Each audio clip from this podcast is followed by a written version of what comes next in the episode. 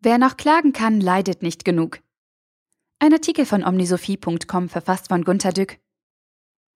Stress muss man heute haben.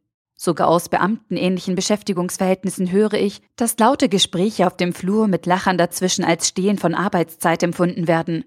Da zuckt ein Abteilungsleiter beim Mailen im Einzelbüro verärgert zusammen. Na, nicht wegen der ihm geraubten Zeit, mehr wegen der guten Laune, die ihm irgendwie Faulheit oder allgemein eine schlechte Attitüde signalisiert. Er selbst, der Boss, rät ja ununterbrochen den Stressjammerern, dass sie doch bitte allen Stress positiv sehen mögen, weil er den Blick auf neue Chancen öffne. Aber das ungezwungene Lachen? Am besten mit Geburtstagssekt in der Hand? Das ist allzu positiv.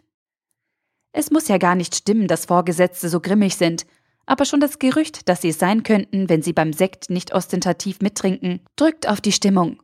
Deshalb bemühen sich die echten und möchte gern Hochleister und alle, die aus anderen Gründen besonders viel auf sich halten, nicht für Faulenzer gehalten zu werden. Sie arbeiten in der Mittagspause einsam auf der Bürofläche weiter. Immer weniger einsam, ein Brötchen muss reichen, die Mails müssen raus.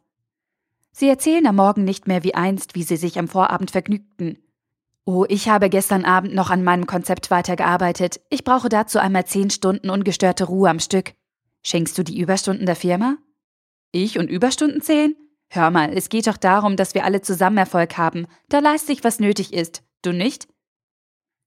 Die Leistungsträger haben die Macht. Sie verteilen als Projektleiter zusammen mit den Managern die Arbeit. Wie sollten Sie denn die Arbeit verteilen? Theoretisch?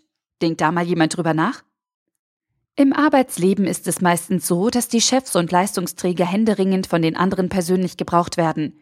Sie sind dann aber meistens nicht anwesend. Sie können leider jetzt nicht entscheiden. Projekte müssen dummerweise warten. Ich kenne Unis, wo man Monate braucht, um Zeugnisse zu unterschreiben. Ja, auch mal ein ganzes Jahr, um eine wieder einmal nicht gelesene Doktorarbeit schnell mal zu begutachten. Ich kenne Doktoranden, die über Jahre auf unter einen Tag Gesamtbetreuungszeit kommen. Chefs sollten Feedback geben und mit Mitarbeitern auf vertrautem Fuß stehen, sie coachen und entwickeln. Sie sind aber nicht da. Sie kommen nur mit besorgter Miene, um Erfolgszahlen einzusammeln. Sie haben Zeit zu schimpfen, wenn etwas nicht stimmt. Schimpfen motiviert zu Extrameilen und Stress, der positiv verwendet werden soll. Chef, Sie waren aber nicht da. Ich bin in wichtigen Meetings gewesen. Theoretisch sind die Besten dazu da, neben der eigenen Leistung die anderen mitzunehmen, auszubilden, zu mentoren und zu fördern.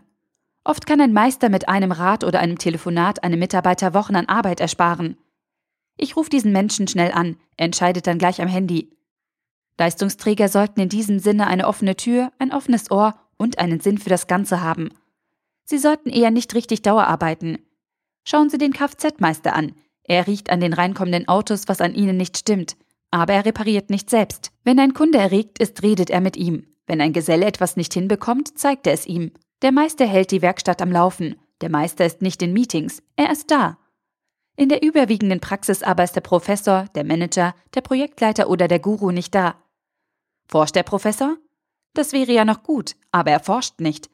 Er hat keine Zeit, über genialen Ideen zu brüten. Er sitzt in Meetings oder an Drittmittelanträgen für Leute, die nicht entfernt ihr Potenzial entfalten, weil sie keiner richtig betreut. Alle die Chefs sagen, sie würden bis zum Erbrechen arbeiten, aber nie im eigentlichen Sinne. Sie tun unendlich viel, aber nicht, was sie selbst eigentlich nach eigener Meinung zu tun hätten. Sie leiden still und scheinen irgendwie zu hoffen, dass sie einstals Zeit für das Eigentliche hätten. Ja, der Professor sollte seine super Ideen an die Assistenten zum Ausarbeiten verteilen und alles betreuen. Ja, der Chef sollte entscheiden, helfen und coachen. Ja, die Leistungsträger sollen sich klonen helfen. Die Hochleister verschwinden in Verwaltungsbürokratie und Interessenskonflikten. Sie arbeiten ohne Unterlass irgendwie nach oben hin zu ihren Chefs, nicht mehr nach unten hin für ihre Schutzbefohlenen.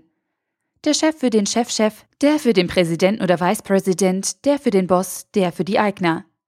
Der Blick ist nicht mehr auf der Arbeit, sondern auf der Erfolgsdemonstration, die wie selbstverständlich von unten erarbeitet und geliefert werden muss. Das Erfolgsdemonstrieren verschlingt alle Zeit wie ein schwarzes Loch alle Materie. Und alle leiden sie vor sich hin. Chef, ich leide. Das will ich schwer hoffen, das Quartal ist schwierig. Chef, ich brenne aus. Na, jetzt übertreiben Sie aber ein bisschen. Kennen Sie die Floskel, dass man das Klagen erlernen soll, ohne zu leiden? Chef, es ist wirklich zu viel. Sehen Sie auf mich. Ich leide ohne zu klagen. Nehmen Sie sich das zum Vorbild. Chef, Sie hören nicht zu. Ich brülle sie jetzt ganz laut an. Es ist zu viel. Wer noch laut schreien kann, hat noch Energie. Wer noch klagen kann, leidet nicht genug. Arbeiten verlangt zu oft die ökonomische Unbegreiflichkeit zu ertragen. Der Artikel wurde gesprochen von Priya, Vorleserin bei Narando.